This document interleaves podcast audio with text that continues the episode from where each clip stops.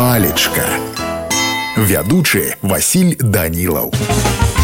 Прывітанне ўсім сябры сёння з вами дазнаемся што такое локшына Як заўжды давайте даведаемся што кажа слоўнік на гэты конт выраб з пшанічнай мукі у выглядзе тонкіх высушаных палосак цеста страва прыгатаваная з такога вырабу Калі казаць па-руску то локшына гэта лапша но у мяне на сёння ўсё добрага вам настрою і нясумнага дня палечка